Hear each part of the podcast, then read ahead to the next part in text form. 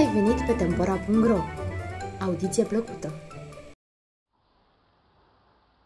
Tom Tit Tot, baz popular englez. A fost odată o femeie care a copt cinci turte pentru masa de prânz, dar le-a lăsat în cuptor prea mult.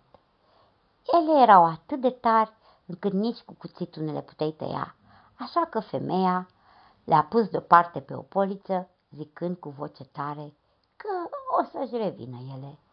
Voia să spună că se vor frăgezi cu timpul și le va putea mânca mai târziu. Dar fiica ei, Joan, a auzit-o și și-a zis: dacă or să revină, atunci mai bine le-aș mânca acum. Așa că, fiind flămândă, fata a mâncat toate cinci turtele, așa tari cum erau, și tare i-au mai plăcut. Când a venit vremea prânzului, mama i-a spus: Joan, du-te și adu două sau trei din turtele acelea. Joan s-a dus în cămară, s-a uitat pe poliță, dar desigur că nu mai era nicio plăcintă. Încă nu au revenit, i-a spus ea mamei, așa că n-am de unde să le aduc. N-au revenit? A zis mama. Ce-i cu asta? Adu una din ele să văd. Nu pot să aduc niciuna, spuse Joan, pentru că niciuna nu a mai revenit. Le-am mâncat pe toate, așa că eu știu mai bine. Ai mâncat toate cinci turtele? A întrebat mama surprinsă. Asta zic și eu, poftă de mâncare. Și cum nu mai era nicio turtă pentru prânz, mama s-a dus în prag, a luat furca și a început să toarcă. În timp ce torcea, cânta pentru sine cam așa: fiica mea a mâncat cinci, cinci turte azi. Dar nu știu cum s-a întâmplat că tocmai atunci regele trecea pe stradă și când a auzit-o pe femeie cântând, a întrebat: ce cântec îngâni acolo, femeie? Femeia nu prea avea chef să-i spună regelui cuvintele adevărate ale cântecului, pentru că nu voia ca el să creadă că fiica ei e o lacomă, așa că a schimbat vorbele cântecului. Fiica mea a tors cinci caiere azi. Astea-s vorbele cântecului pe care îl îngâna măria ta.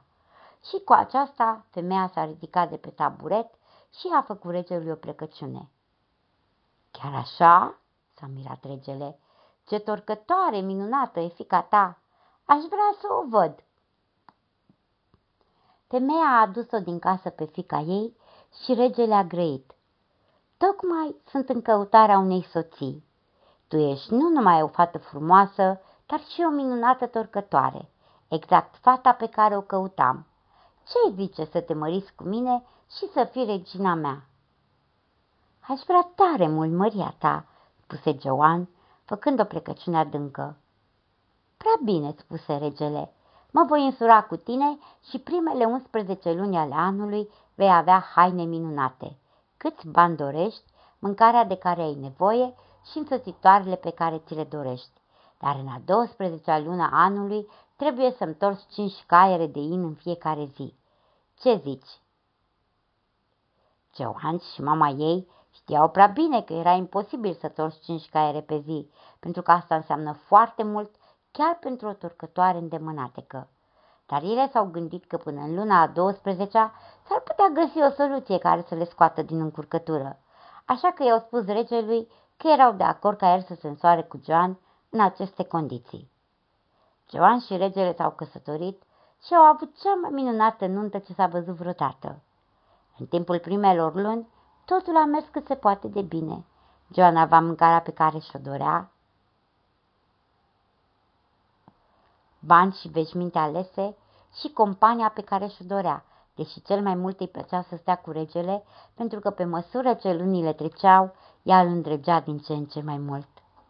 Primele unsprezece luni au trecut mult prea repede, dar Joan trăia cu speranța că regele a uitat cu totul de cele cinci caiere pe care promisese să le toarcă în fiecare zi a celei de-a douăsprezecea luni a anului.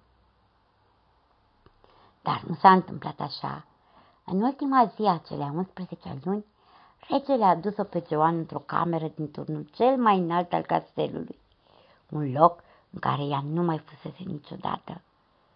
Înăuntru nu se afla decât o roată de tors, un scaun, o masă goală și un pat pe care să se odihnească. Aici va trebui să locuiești o lună întreagă, i-a spus regele. În fiecare dimineață îți voi aduce micul dejun și inul de tors și în fiecare seară îți voi aduce cina și voi lua cele cinci puioare pe care le-ai tors în timpul zilei. Dar prima oară când nu vei reuși să torci cele cinci caiere, capul tău va cădea a doua zi. Îndată ce sărmana Joana a rămas singură, s-a așezat pe scaun și a început să plângă. Cum să toarcă ea un caier de in pe zi, dar rămi de cinci? Era o fată cu mâinile tare neîndemânatice și nu învățase niciodată să mânuiască o roată de tors. Regele îi va aduce inul și se va întoarce să ia puiorul seara și el va descoperi că ea habar n-are să toarcă și capul ei va fi tăiat și cu asta a terminat-o și cu căsătoria și cu viața. Și cum plângea ea deodată, auzi o bătaie ușoară în ușă. Ce-am spuse? Intră! În încăpere a intrat o arătare mică și neagră, cu ochii foarte strălucitori, răsucindu-i urechile ascuțite și mișcând din coada lungă. A privit-o pe Joan cu coada ochiului și i-a spus: Ce se întâmplă aici? Nu-i treaba ta, a răspuns Joan. Poate că o fi, poate că nu o fi, a zis spiritușul. Spune-mi ce s-a întâmplat și am să știu dacă-i treaba mea. Așa că Joan i-a povestit de turtele arse și de căsătoria cu regele și de cele cinci caiere de in pe care trebuia să le toarcă dacă vrea să nu-i se reteze capul. Ei, află că te pot ajuta, i-a spus spiridușul.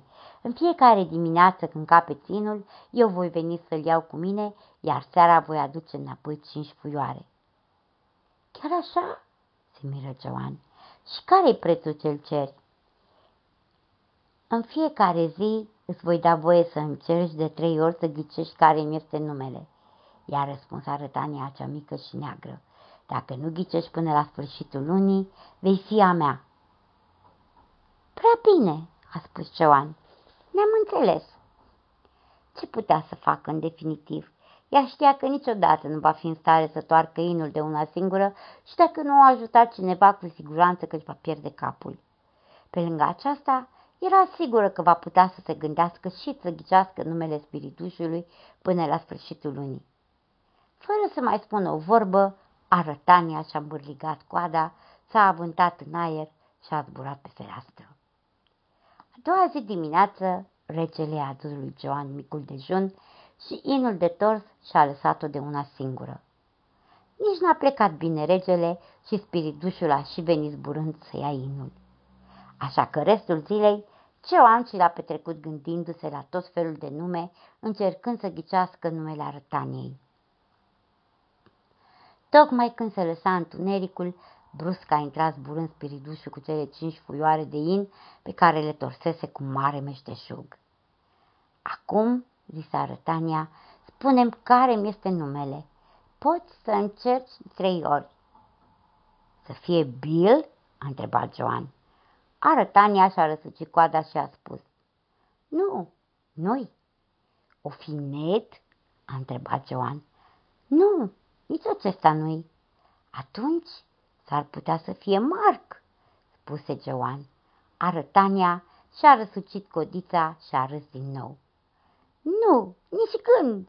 Și arătania zbură pe fereastră.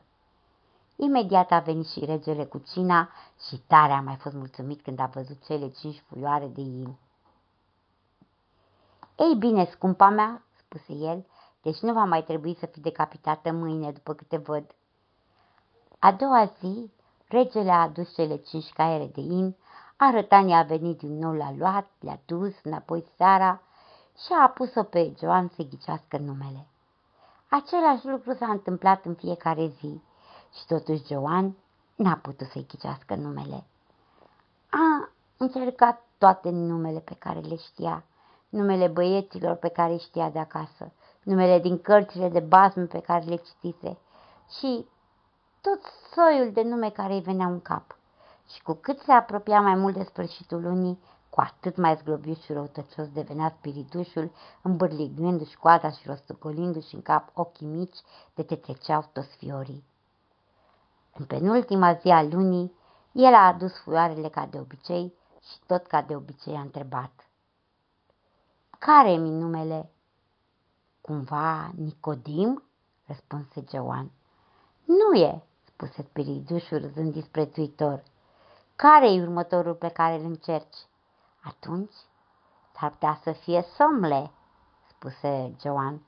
"Nici cu ăsta nu m-ai nimerit," spuse spiritușul îmbârlignându-și coada mai fioros.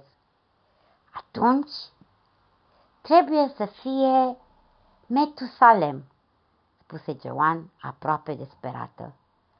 "Nici acesta nu-i," răspunse spiritușul cu un râs înfiorător. "Mai e o singură zi, fetiță, și vei fi a mea." Și arătania și-a răsucit coada mai răutăcios decât până atunci și s-a holbat la Geoan cu ochii lui înfiorător până ce acesta simți un fior de frică prin șira spinării. Cu aceasta spiridușul a dispărut în neant. Tare mai era necăjită săraca Geoan, dar regele, când a venit cu cina și cu ultima porție de tors, arăta mai mulțumit ca niciodată. "Nu mă îndoiesc, draga mea," spuse el, "că vei reuși să torci și aceste ultime cinci caiere, așa cum le-ai tors pe celelalte în fiecare zi a acestei luni. Ca să-ți arăt cât de fericit sunt că viața ta e cruțată, mi-am adus și cina mea cu mine, ca să stau și să mâncăm împreună." Geoan n-a scos nicio vorbă despre micul spirituș negru și cei doi au luat cina împreună. Nici n-a luat regele o înghițitură, ca a și izbucnit în râs. "Care-i motivul că ești așa de fericit?" întrebă Geoan. "Vai, draga mea," răspunse regele, "era gata să uit să-ți povestesc. Când am ieșit azi la vânătoare, mi s-a întâmplat un lucru foarte amuzant. Am ajuns la marginea pădurii și ce crezi că am văzut? Jos, pe fundul unei vechi cariere de piatră de var, stătea o arătanie mică și neagră cu o coadă îmbârligată. Stătea și torcea la o mașinuță de tors. Mașina se învârtea repede în ritmul cântecului micuței arătări. Drept să spun, nu prea mi-am dat seama dacă avea vreo noimă ce spunea, pentru că vorbele cântecului sunau cam așa: "Sunt sprinten și mic, doar de un cot, și numele meu e Tom Tit Tot." Ce crezi că voia să spună cu una ca asta, iubita mea? Inima lui Geoan sălta de bucurie, dar nu a spus nimic. După ce regele a plecat, ea a repetat versurile de câteva ori ca să fie sigură că le-a reținut corect, după care a adormit. Seara următoare, spiridușul a adus înapoi sculele ca și mai înainte, dar de data aceasta privea mai vesel și mai poznaș ca niciodată. I-a dat sculele și a întrebat: "Cum mă numesc?" Geoan se prefăcu că e foarte înspăimântată. "Să fie oare Solomon?" întrebă ea. "Mai încearcă odată," strigă spiritușul rânjind înspăimântător și apropiindu-se și mai mult.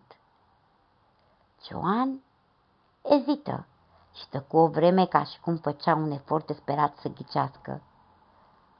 "Atunci trebuie să fie Zebedi," spuse ea cu o voce slabă. "Nici ăsta nu este!" strigă spiridușul și râse diavolește, apropiindu-se și mai mult Geoan și întinzând mânuțele negre către ea. "Mai pot face o încercare de a ghici, micuța mea, și după aceea mie îmi vei aparține." Geoan s-a dat într-un colț al camerei, făcându-se mică, mică de tot, ca și cum ar fi fost înspăimântată de moarte, când, în sfârșit, a arătat cu degetul spre micuțul demon negru, recitând într-un hoho de râs plin de veselie: "E sprinten și mic, doar de un cot, al tău nume Tom Tit Tot." Brusc s-a văzut sclipirea orbitoare a unui fulger și zgomotul unui tunet. Tom Tit Tot a scos un răcnet și a răsucit coada de ciudă și furie și a zburat pe fereastră cu ochii arzând ca niște cărbuni aprinși din vatră. Și acesta a fost sfârșitul spiritușului, pentru că Geoan nu l-a mai văzut niciodată de atunci încolo.